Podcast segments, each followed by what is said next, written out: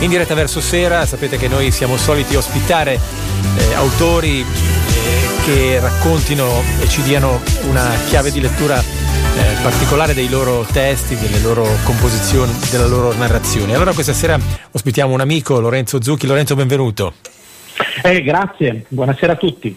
Lorenzo ha scritto questo mm, romanzo, che è una storia vera, poi mm, romanzata, ce lo racconterà poi lui, si chiama Quel che resta della memoria, edizioni Milano Meravigliosa. Allora, eh, l'8 settembre del 43 in Italia segna eh, questa biforcazione, no? per molti la guerra è finita, per altri invece inizia un calvario, come è il caso di tuo nonno che tu racconti in questo romanzo. Sì, mio nonno era uno degli IMI, quindi dalla sigla Internati Militari Italiani, eh, ossia eh, quella storia secondaria eh, rispetto a quella principale eh, così dell'olocausto e della, della, guerra per l'Italia, di quei prigionieri che sono eh, stati fatti prigionieri appunto quando la, la guerra per molti eh, si era conclusa. essenzialmente i nazisti facevano queste retate per rappresaglia. Mio nonno era a fare il servizio militare obbligatorio che aveva rinviato sino ad allora e durante un viaggio eh, a Firenze per scortare un alto ufficiale eh, alla stazione eh, trovò eh, così, i soldati, i nazisti che eh, fecero una bellissima retata tirando dentro di tutto e, e, poi li spedirono con la camionetta in Germania, prima, prima a Milano e poi col treno in Germania.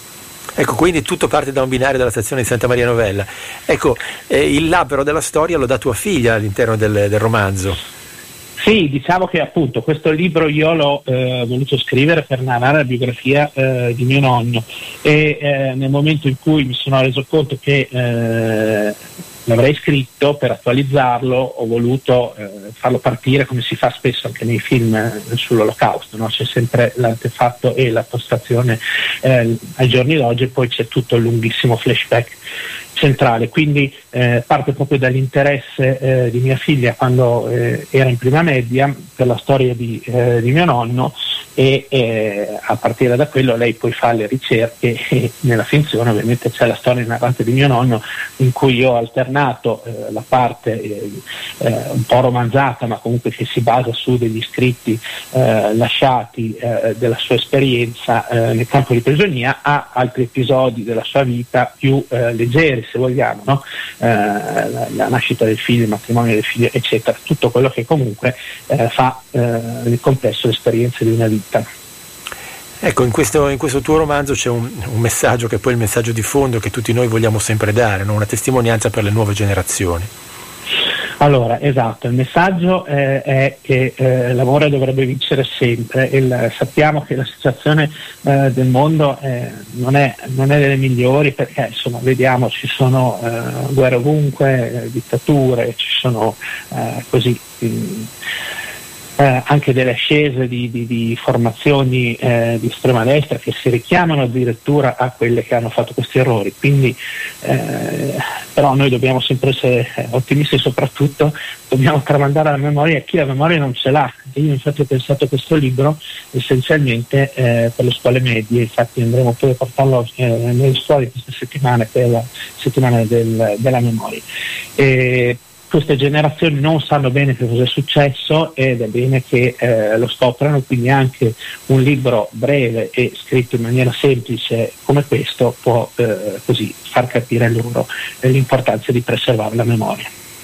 Ecco, è un'importanza fondamentale, però sembra che, come dicevi tu, eh, i potenti della Terra non riescano a comprendere. Ora mi viene in mente quel discorso finale che fece Charlie Chaplin alla fine del film Il grande dittatore, dove analizzava con lucidità quelli che erano poi le, eh, i particolari cammini da intraprendere per fare, per fare, del bene, però sembra che ancora questo non, non venga recepito.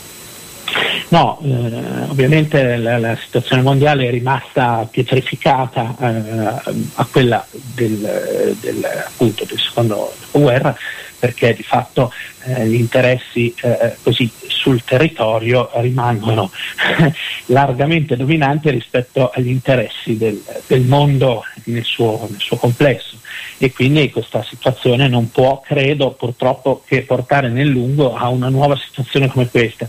È solo che eh, probabilmente per fortuna non sarà più possibile che succeda nel, eh, con, con questi episodi eclatanti che abbiamo avuto, però in realtà sta già succedendo in altre parti del mondo in forma se vogliamo leggermente eh, meno eh, pesante e quindi questo non lo possiamo accettare. Noi almeno finché siamo liberi dobbiamo continuare a eh, così espandere il nostro eh, messaggio contro ogni forma di guerra.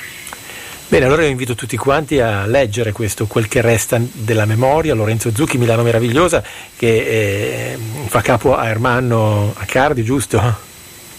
Sì, è lui appunto il suo marchio editoriale che eh, fatto, si è messo a fare anche la casa editrice, diciamo, eh, adesso, sull'esperienza anche di altre case editrici milanesi qua che stanno fiorendo, per fortuna, diciamo che da quel punto di vista c'è un buon fermento culturale.